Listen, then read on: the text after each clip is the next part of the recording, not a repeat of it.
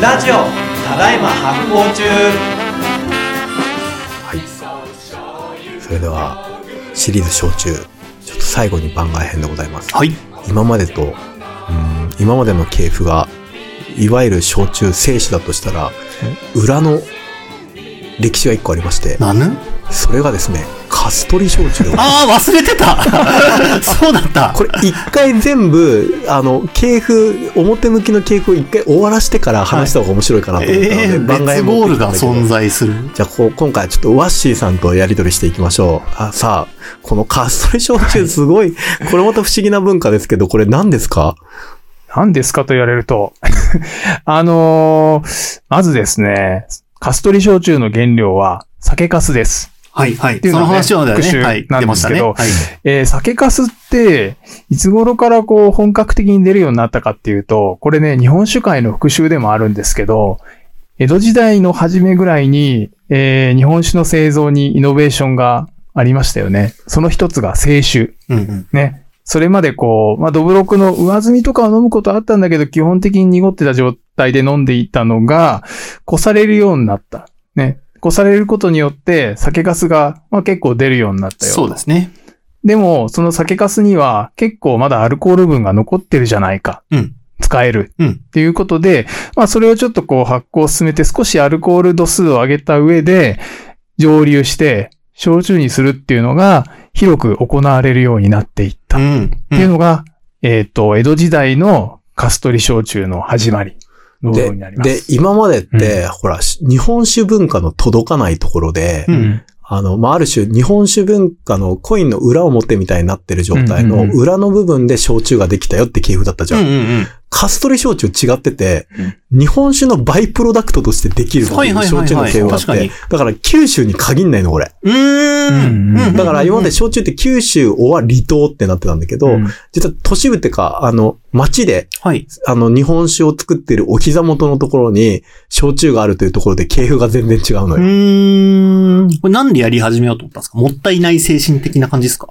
ぱりそうじゃないですかね。当時は資源も限られてるし、あの、酒粕だけじゃなくて、例えばほら、ぬかとかもぬか漬けに使ったりとか、そうですねすべてね、いろいろこう有効利用した、はいしたしてたじゃないですか。だからそういう発想の中で、やっぱり、カストリ焼酎作られるようになったんじゃないかなっていうふうに推察されます。これどんな風に飲まれてたんですかカストリ焼酎？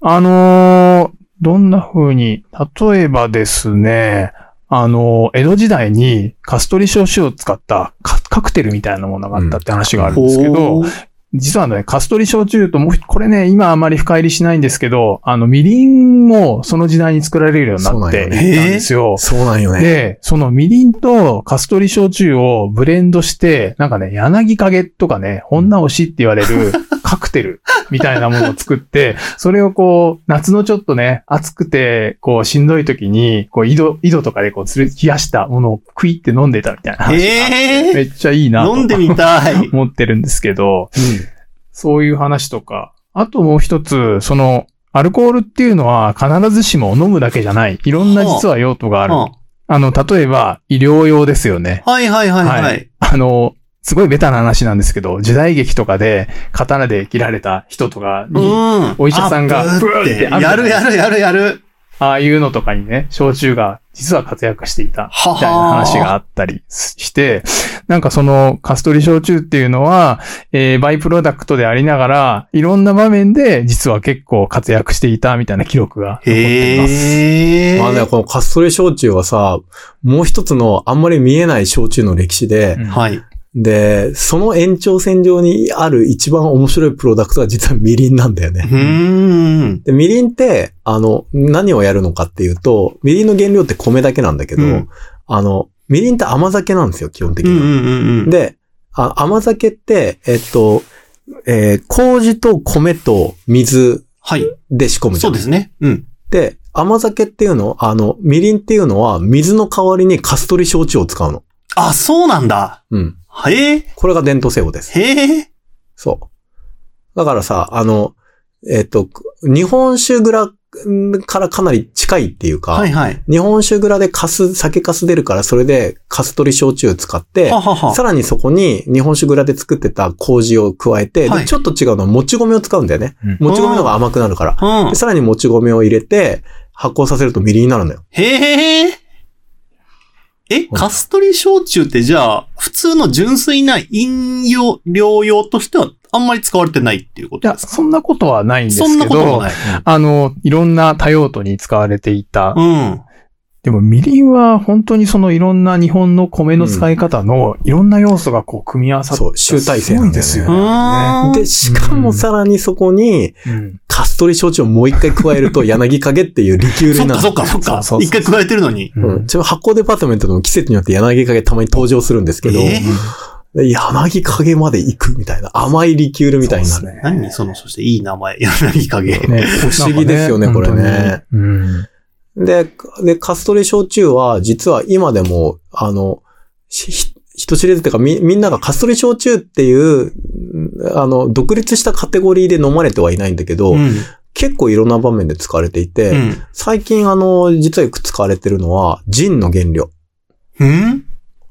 ジンの原料が酒、さあの、カストリ焼酎。えー、なんでなんで？ど、どういう、どういうこと？で、ジジンはジンの回の時にやりたいんだけど、はいなんかあの、スピ、ベースになるスピリッツに、あの、ジュニパーベリーっていう、まあ、薬草類を漬け込んでやったらジンになるから、実はジンってなどんなものからでも作れるんだけあそうど、なんだ。うんジャパニーズジンで最近注目されてるのは、カストリ焼酎からやるジンなんだよ。へー。へー。知らなかった。そう。なので、やっぱり酒粕って大量に出るので、はい。やっぱそこには常にか、あの、江戸時代以降、カストリ焼酎というバイプロダクトがあって、えー、そうなんだ。ジンって大元のアルコールが必要なんだ。そう。だそれを、それを目に見えない形で実はカストリ焼酎がみりんとか、ジャパニーズジンクラフトジンとかではい。支えてたりするっていう面白さ。こうエコシステムの一翼を、現代もはい過去も担うところがあったっていうのが、ね、カストリ焼酎の面白いところではありますね。ねだそういうなんか、このカテゴリーの系譜的な歴史にちょっとそのまんまではいられないんだけど、うん絶対そのマーケット的にも作ってる量的にも歴史的にも忘れられないのが、うん。カストリ焼酎。うーん。知らんかった。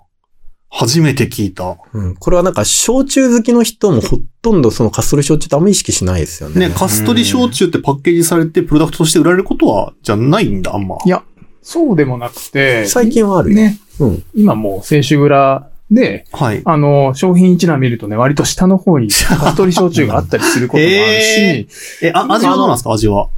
味はね、えっとね、なんかね、米焼酎と違うんよ。違うんだ。米焼酎より重たい。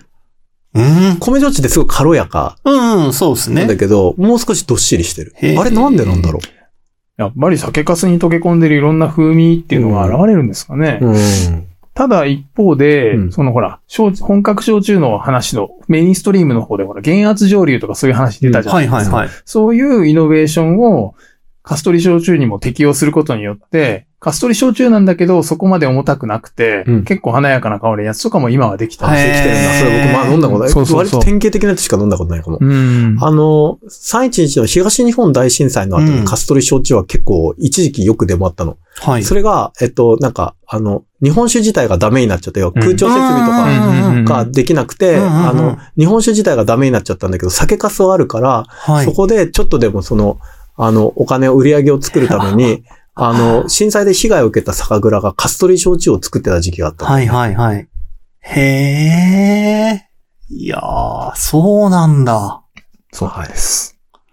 ね。暗躍してますね、カストリ焼酎。そう。だから実は日本酒の文化の、なんか、うる、その裏側にある、うん。あの、もう一つのなんかこう文化としてこのカストリ焼酎というのがね、焼酎精神には入らないんだけど、実は見逃せないという話を最後にしたかったんで、ね。おー、いや、面白い。あれが面白かったです。ありがとうございます。はい。えということで、めくるめく焼酎の世界を駆け足ですけどね。ー、ですね。はい。はい皆さんにお伝えしました。どうどうだったかな？面白かったかな？いや、めっちゃ面白かったんじゃないですか？うんうん。後半はね、ワッシーさんにもご協力いただいて、うんどうでした？ワッシーさん。いや、ね。ちゃんと喋れてました？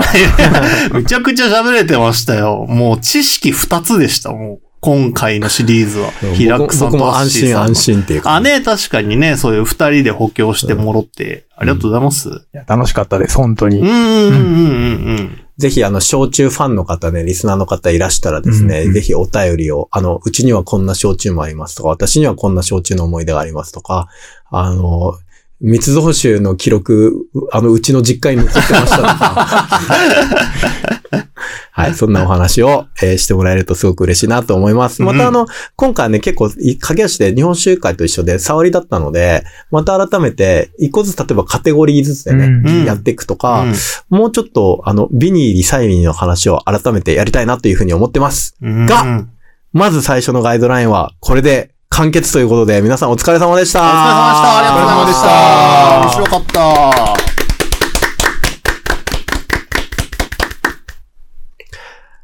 はいお疲れ様でした。完走しましたリスナーの皆様、メルマガ登録をよろしくお願いします。週に2回、ゆるいコラムや、えーお得なキャンペーン情報、さらには他のポッドキャストともですね、連動したスペシャル企画など、えーめちゃくちゃ楽しくてお得な、えー情報を盛りだくさんでお届けしております。申し込みは概要欄から、えーお願いします。それでは、みんなで発行するぞこの番組は制作発行デパートメント協賛バリューブックスでお届けしております。ポッドキャストは Spotify、Apple Podcast、Amazon Music、映像は発行デパートメントの YouTube チャンネルで視聴できます。お便りは概要欄から、チャンネル登録もぜひお願いします。お願いします。